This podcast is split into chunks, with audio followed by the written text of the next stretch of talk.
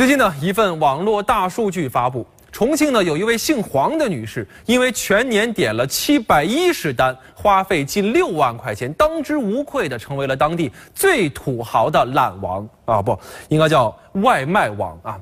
一年三百六十五天点餐七百一十单，什么概念呢？我给您算一下啊，平均每天至少两单。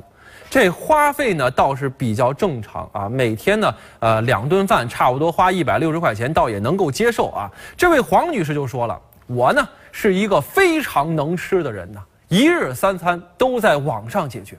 你想啊，我辛辛苦苦吃下去的能量，我走路给耗没了，多亏呀。于是我不动，让他们来走，厉害了哈。但是天天点外卖，后果呢？